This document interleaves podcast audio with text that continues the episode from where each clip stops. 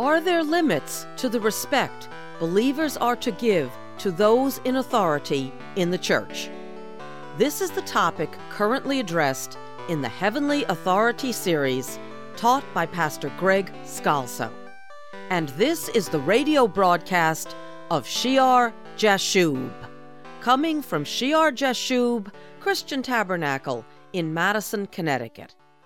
When we left off last time, Pastor Greg had read from Matthew chapter 23, where the Lord Jesus taught about the scribes and Pharisees, and we saw how the Pharisees were the Bible believers of their day, more scripturally correct than other groups at the time. Here now is Pastor Greg.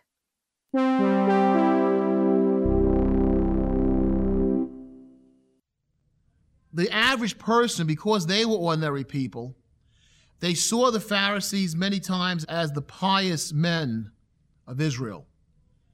Unfortunately, as we see in Matthew 23, even though they had the right foundation, the right basis, pride, hypocrisy, the wanting of the praise of men, all those things we study, the desiring for an outward appearance of pious shows, the trap of any religious people be it in Israel or in Christianity, caused them to miss the very one they were looking for Messiah, to miss the very one who they were waiting for. But compared to the rest of the world, compared to even the rest of Israel, they had the right basis. They was separated out. They had the Word of God. The scribes and the Pharisees sit in Moses' seat, Jesus said. Let's talk a minute about the scribes. The scribes were a learned class who studied the scriptures, and they served as copyists of the scriptures, as teachers, as interpreters, as dividers of God's word. They studied and were knowledgeable in the Mosaic law and the scriptures. They preserved the scriptures. They handed it down. They copied it. That's extremely important. Sometimes we minimize that. And you know, it was done also in the Middle Ages, in the monasteries. Uh, and while the monasteries really are not Christian in the sense that Jesus said he didn't want to take us out of the world, but he wanted to keep us safe in the world, and the whole monastic movement of putting yourself on the side and hiding yourself away is not really what we're supposed to do. We should go out and witness and be witnesses in the world, not part of the world, but not separated off in a hillside. Yet you have to recognize and appreciate the fact that there were these men that copied the Word of God over and over and over over the centuries so that we have it today. There is value to that. It was extremely important that the scribes did what they did, they preserved the scriptures. In Proverb 25, verse 1, you read, These also are proverbs of Solomon which the men of Hezekiah, king of Judah, copied. You have the scribes copying the words of Solomon. In early times, scribes served in government. You had royal scribes who were skilled in the art of writing. So kings had scribes, and scribes copied the word of God. The prophets used scribes. If you read in Jeremiah, in Jeremiah chapter 36. Jeremiah had a scribe named Baruch. Um, in verse 26, and the king commanded Jamiel, the king's son, and it gives a whole list of names of people he commanded, to seize Baruch, the scribe, and Jeremiah the prophet. But the Lord hid them. Now, after the king had burned the scroll with the words which Baruch had written, at the instruction of Jeremiah, Jeremiah is prophesying, and Baruch the scribe is writing them down. The word of the Lord came to Jeremiah, saying, Take yet another scroll, and write on it all the former words that were in the first scroll which Jehoiakim the king of Judah has burned. And then you go down to verse 32. Then Jeremiah took another scroll and gave it to Baruch the scribe, the son of Neriah, who wrote on it at the instruction of Jeremiah all the words of the book which Jehoiakim, king of Judah, had burned in the fire. And besides, there were added to them many similar words. So his responsibility was to accurately copy down the word of God given to Jeremiah. So scribes are throughout the history of Israel. But there is a critical turning point when you come into the New Testament that starts really back with Ezra to understand the position of the scribe. Ezra, who is a priest, we're told is a scribe, and he gives new definition to the meaning of scribe. In Ezra chapter 7, Ezra 7, verse 6, and this Ezra came from Babylon, and he was a skilled scribe in the law of Moses, which the Lord God of Israel had given. The king, the Persian king, granted him all his requests according to the hand of the Lord his God upon him.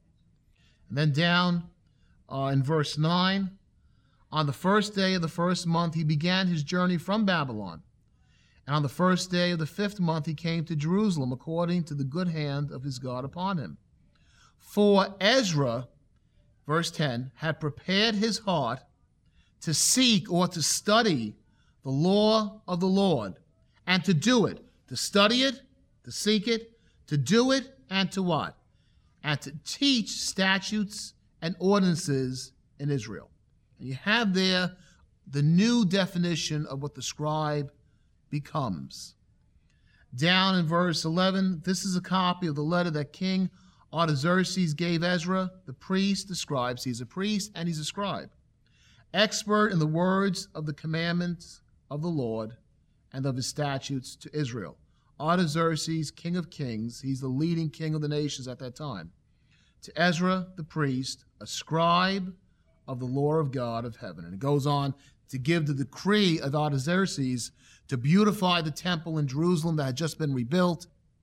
He's given finances to furnish it, uh, to offer sacrifices to the Lord. Nehemiah gives us more information on Ezra's role. If you go to Nehemiah chapter 8, as Ezra returns to Israel, to Jerusalem. Nehemiah chapter 8 and verse 1. Now all the people gathered together as one man in the open square that was in front of the water gate. And they told Ezra the scribe to bring the book of the law of Moses, which the Lord had commanded Israel. So Ezra the priest brought the law before the assembly of men and women and all who could hear with understanding on the first day of the seventh month. Then he read from it in the open square that was in front of the water gate from morning until midday before the men and the women and those who could understand. And the ears of all the people were attentive to the book of the law. So Ezra the scribe stood on a platform of wood, which they had made for the purpose, and beside him at his right hand stood, and it names all the men with him. And then you read in verse 5 And Ezra opened the book in the sight of all the people, for he was standing above all the people. And when he opened it, all the people stood up, and Ezra blessed the Lord, the great God. Then all the people answered, Amen, Amen, while lifting up their hands and they bowed with their heads and worshiped the Lord with their faces to the ground.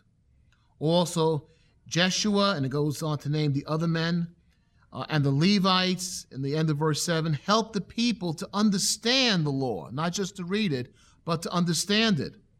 And the people stood in their place. In verse 8, very important. So they read distinctly from the book in the law of God, and they gave the sense and helped them to understand the reading. So they read from it and they gave the sense. They helped them to understand what they read. So the scribes became very much like what? Bible teachers of today, right? They read the scripture. I'm reading the scripture, right? And then you help to get a sense of it. They were the Bible teachers. And this new time of the scribe, of the Bible teacher, and the interpreter comes forth really from Ezra. Now, Ezra's a priest. He's a priest, and you see Levites are with him, but scribes, as it developed, did not have to be priests. By the time of Jesus, you have some priests and some Sadducees, serving as scribes. An example of a priest would be Josephus, the Jewish historian, who wrote down the history, the Jewish history. He was a scribe. But the largest group of scribes came from among every class of people, including merchants, carpenters, and even day laborers. The famous Jewish teacher Hillel was a day laborer. And I mentioned before the close connection of many of the scribes, the majority of the scribes, with Phariseeism. Each Pharisee community was organized under a scribe who served as a professional authority in interpreting the law. And because of the corruption in the priesthood among the wealthy priests, people lost respect for the priests and they looked to the scribes to interpret the law because they saw them as having lived disciplined and, as I said before, pious lives. And they were experts in the law, and so they were held uh, in high esteem. They would have, the scribes would have to study for many years. Some of them started at the age of 14. Uh, one source says that sometimes the study didn't finish until they were 40. But they studied for many years. They went through a course of study. They were in constant contact with a teacher. And then only after the many years of study could they be ordained so that they too could teach. They could act as judges. They could be called rabbis. They could occupy positions of administration and justice and government and education. And because they were highly esteemed by the popular people, they too then earned the place on the Sanhedrin. On the Sanhedrin, you had the chief priests, you had the aristocrats, you had the wealthy Sadducee families. But because the Pharisees and the people were more numerous, then little by little you had Pharisees and the scribes of the Pharisees coming on the Sanhedrin. And if you're not familiar with the Sanhedrin, it is the highest court, it is the supreme court of Israel. It is the legislative body, it is the administrative body of the Jews under the Roman occupation. In the New Testament, the scribes are sometimes called lawyers, or sometimes you'll read teachers of the law. Gamaliel in Acts chapter 5, verse 34, was a famous member of the Sanhedrin. He was a Pharisee, he was a teacher of the law, he was a scribe. Nicodemus, John chapter 3, verse 1, again, he's a Pharisee. He's a member of the Sanhedrin. He's called the ruler of the Jews in John chapter 3 and Jesus called him the teacher of Israel. So, most likely, he too was a scribe. They had God's word, and many of them dedicated their lives to the law. And so, when Jesus speaks about them here, he says of the Pharisees and their scribes, of the Pharisee religious leaders, he says, the scribes and the Pharisees sit in Moses' seat. Therefore, whatever they tell you to observe, that observe and do. But do not do according to their works, for they say and they do not do so. Or, as the NIV says, they do not practice what they preach. We invite you to visit Shear Jashub on the web. The address is www www.shearjashub.org. That's S H E A R hyphen J A S H U B dot O R G. Make it your site for serious Bible study. And may the Lord Jesus bless you as you serve Him.